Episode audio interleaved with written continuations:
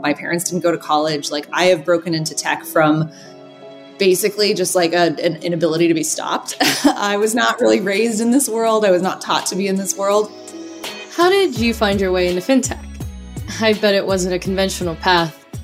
Every single leader I interviewed last season fell into fintech because, in one way or another, they didn't fit the traditional norms of finance or technology. Everyone had a unique story. I'm Nicole Casperson, and on this season of Humans of FinTech, we're bringing you stories of diverse leaders who were once outsiders and how they have since found belonging in our industry. If you've ever felt on the outside of FinTech, you're not alone. I want you to hear the human side of FinTech, the no holds barred truth of what it's like to find belonging in a space when you feel like you don't fit in. The leaders I speak to took the path less traveled, and they embody what FinTech is supposed to be an alternative version of finance powered by a new model that gives equal access to everyone.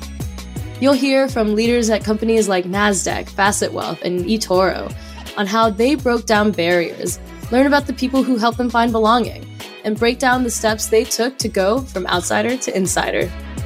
If you've ever felt isolated or that your perspective just hasn't been heard before, Humans of FinTech is here to change that. The journey starts on Wednesday, May 4th, the new episodes every Wednesday after that. Make sure to subscribe wherever you get your podcasts.